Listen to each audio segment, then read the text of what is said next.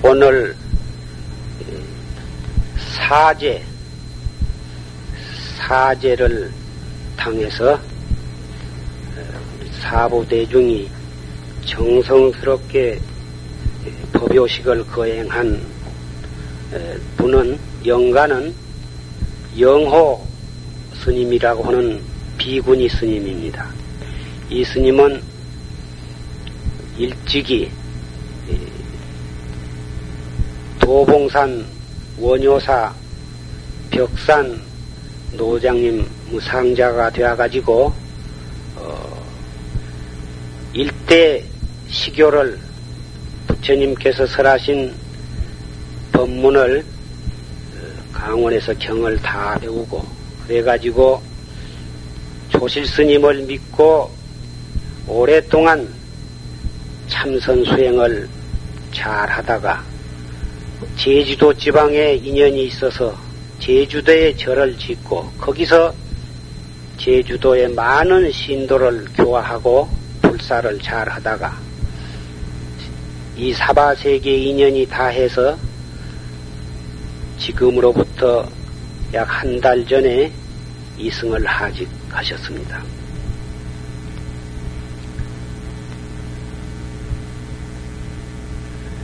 그 제자의 정성스러운 마음으로 오늘 이 법, 용화사 법보선언에서 사제 천도 법요식을 거행하게 되었습니다. 정법의 인연이 있어서 이 청정 도량에서 조실 스님의 법문을 듣고 또 대중 스님네가 독송한 금강경 그리고 정성스럽게 거용한 거행한 법요식으로서 이 공덕으로 어, 또 영가가 평소에 출가해서 도를 잘 닦고 불사를 많이 경영하고 많은 신도를 정법으로 인도하고 그러한 공덕으로 틀림없이 설사 과거 무량겁내로 내려오면서 많은 수급이 있다 하더라도 춘설같이 그 업장이 다 소멸되어서 본인의 원에 따라서 극락세계나 도솔천 내원궁이 왕생할 것이 틀림이 없을 줄 생각합니다. 본인이 다시 사바세계에 인연이 있어서 인도 환생을 한다면은 반드시 좋은 가문에 출생해서 다시 출가해가지고 이 정법문 중에 귀해가지고 대도를 성취해서 한량 없는 중생을 제도할 것입니다. 어째서 부처님께서는 생사는 없는 것이다.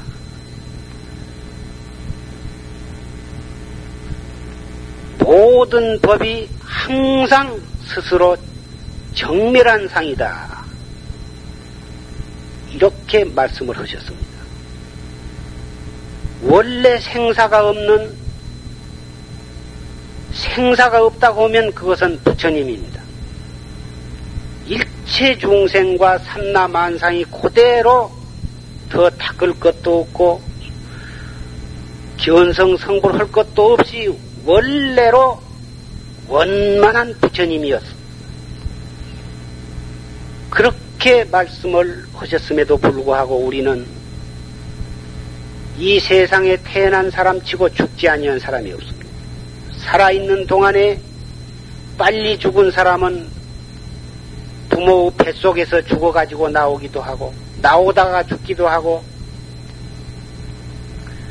1년 만에 죽기도 하고 10년 만에 죽기도 하고 오래 산 사람은 70, 80까지도 살, 사는 사람이 있지만은 결국은 이승을 하직하고 맙니다. 그 짧은 인생이라고 하는 것이 아침 이슬과 같고 불끝에 맺힌 한 방울의 이슬과 같고 꿈과 같으며 바람 앞에 등불과 같이 그렇게 허망하고 보잘 것 없는 그러한 인생을 단 하루도 사는가시피 사는다시피 살지를 못하고 탐진치 삼독과 희로애락 오용락 속에서 울다가 웃다가 몸부림치다가 이승을 하직하게 됩니다. 부처님께서는 생사가 본래 없다고 하셨건만 어째서 우리 중생에게는 한많은 고통 속에서 몸부림치다가 가야만 하는 것입니다. 부처님 말씀에는 생사는 없는 것이지만은 중생이 생사 고해 속에서 허매인 것은 마치 눈에 병이 난 사람이 허공 속에 아무것도 없건만은 공화가 이글거리고 있는 것처럼 보인 것과 같아서 눈병만 낫고 보면은 허공 속에 이글이글 움직여 움직이고 있는 것처럼 보였던 꽃송오리 같은 것은 눈병 낳자마자 찰나간에 없어진 것이다. 눈병이 발생을 했을 때나 눈병이 완전히 치료되었을 때나 공화는 본래 없는 것이다. 그와 같이 깨달으면 깨달은 눈으로는 생사가 없는 것이고 깨닫기 전에는 생사가 있는 것처럼 보일 뿐이지 깨닫기 전이나 깨달은 후에나 생사는 본래 없는 것이다. 이와 같이 분명히 말씀을 해 주셨습니다. 그래서 소승들은 이미 이 세상에 태어나서 몸을 가지고 있는 이상은 생로병사가 있기 때문에 그것이 괴롭다. 그러니 그 괴로운 것을 괴로운 것은 무엇 때문에 있는 것이냐? 탐진지 삼독의 불이 속에서 타오르고 있기 때문에 그것으로 인해서 모든 괴로움은 생겨난 것이다. 그러면은 그 괴로운 불을 꺼야겠는데 그 불을 끌려면은 도를 닦아야 한다. 이것이 부처님께서 녹야원에서 최초로 설하신 사제법입니다. 이 사제법에 의해서 일심불란하게 도를 닦는 사람이 누구냐 하면 성문들입니다. 그러나 부처님께서 근기가 차츰 성숙해진 뒤에 보살들에게 설하신 법문은 이 세상의 모든 것은 괴로운 것이라고 설하신 것이 아니고 이 괴로운 것을 없애라고 이렇게 말씀하신 것이 아니라 생사는 본래 없는 것이다. 본래 없는 것이기 때문에 생사를 없애야 없애려고 할 필요도 없는 것이다. 모든 있는 것들은 그대로 열반이요 정멸이다. 이 사바세계가 괴로움, 생로병사로 얽혀져 있는 괴로운 곳이 아니라 언제나 생사가 없는 극락세계요, 적광토요, 열반의 세계라고 말씀을 하셨습니다. 우리는 부처님께서 나중에 설하신 대승법, 최상승법을 믿고 거기에 의지해서 나 자신을 깨닫기 위해서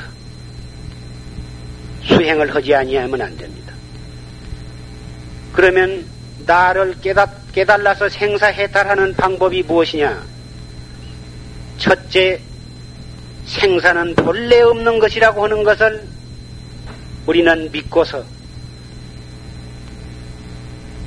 부처님이나 우리나 조금도 차별 없이 설사 이 몸뚱이는 생로병사가 있을 망정 이 몸뚱이를 끌고 다니는 주인공 참다는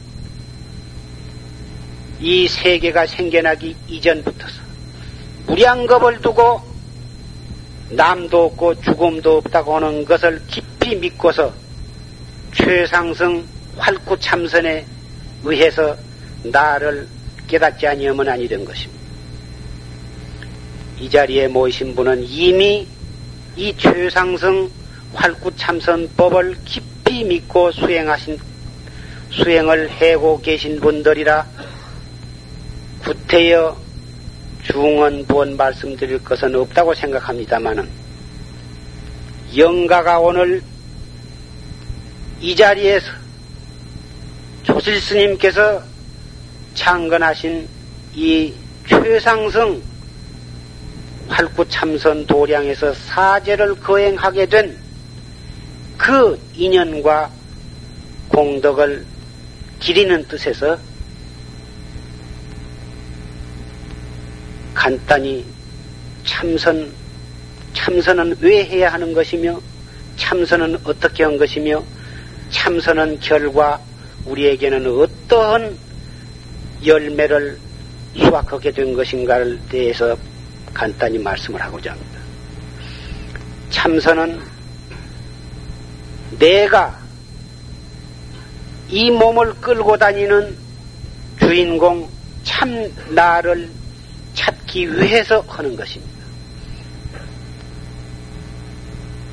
이 몸뚱이는 그 참 주인, 참 나에 의해서 조정이 되고 운영이 되고 있지만은 한 번도 그 주인공의 얼굴이 어떻게 생겼는지, 어디에 있는지, 그것을 본 일이 없습니다. 그것을 보지 못하고 찾지 못했기 때문에 우리는 무량겁을 두고 생사윤회를 하고 있는 것입니다. 주인 없는 집이 살림이 잘 될 까닭이 없으며 왕이 없는 나라에 그 나라 정치가 잘 될 이유가 없습니다. 우리는 나의 주인, 이 몸뚱이의 주인을 발견을 해서 그 주인을 잘 주인 노릇을 잘 할 수 있도록 잘 수련을 시켜놔야 금생 일생 동안에도 이 몸뚱이를 가지고 부처님과 조금도 다름없이 자유자재하게 살 수 있을 뿐만 아니라 앞으로 무량겁을 두고 육도윤회를 하고 생사윤회를 할 그 괴로움 바다에서도 벗어나서 영원히 행복한 그러한 성현이 될 수가 있는 것입니다. 내가 나를 찾는 방법으로는 나라고 하는 것은 눈으로 보고 귀로 듣고 코로 냄새 맡고 입으로 맛보고 손으로 만져보고 발로 걸어다니는 가운데에 있지 그 밖에 저 딴 데에 가서 있는 것이 아니므로 눈으로 볼 때나 귀로 들을 때나 먹을 때나 말할 때나 걸어갈 때나 그 가운데에서 나를 찾으려고 노력을 해야 하는 것입니다.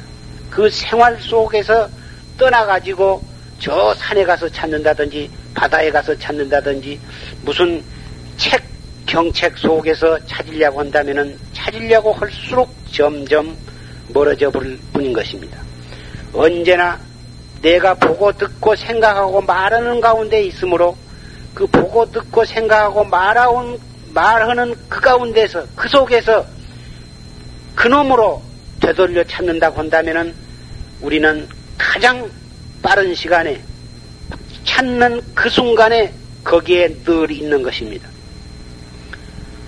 그래서 삼천년을 두고 내가 나를 찾는 방법을 역대 조사가 부처님에 의해서 가섭존자가 배우고 가섭존자에 의해서 아란존자가 깨닫고 해가지고 등등 상속해가지고 한 등불에서 또 그 다음 등불에 불을 붙여주고 그 등불에서 그 다음 등불에 불을 붙여주고 해가지고 오늘날까지 전해 내려온 가운데에 세련되고 연구되고 실천하고 그래서 다시 개발하고 한 방법이 활구 참선법입니다.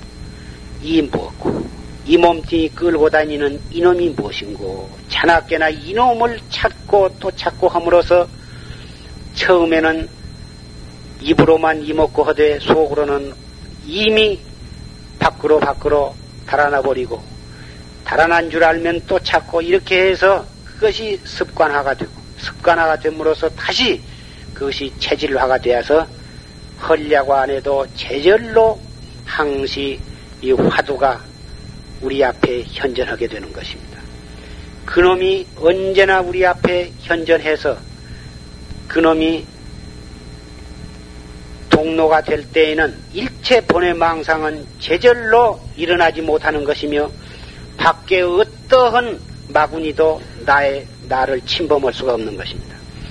이렇게 수행을 열심히 열심히 해감으로써 반드시 나를 깨닫게 되는 것입니다. 한 번 깨달아 버리면은 영원히 생사의 윤회에서 해탈하는 것이며 영원한 행복을 누리는 것입니다.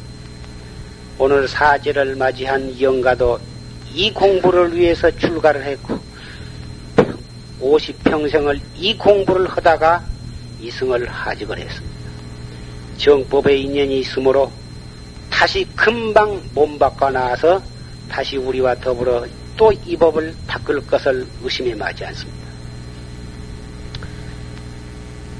오늘 이 자리에 참석하신 사부 대중 법보제자 여러분께서는 경건한 마음으로 이 영호 영가께서 과거의 모든 업장을 소멸하고 다시 인도 환생에서 정법을 닦을 것을 간절히 기원하는 마음으로 이 법요식에 참석을 해 주신 걸로 믿습니다. 이상으로서 오늘 말씀을 끝맺겠습니다.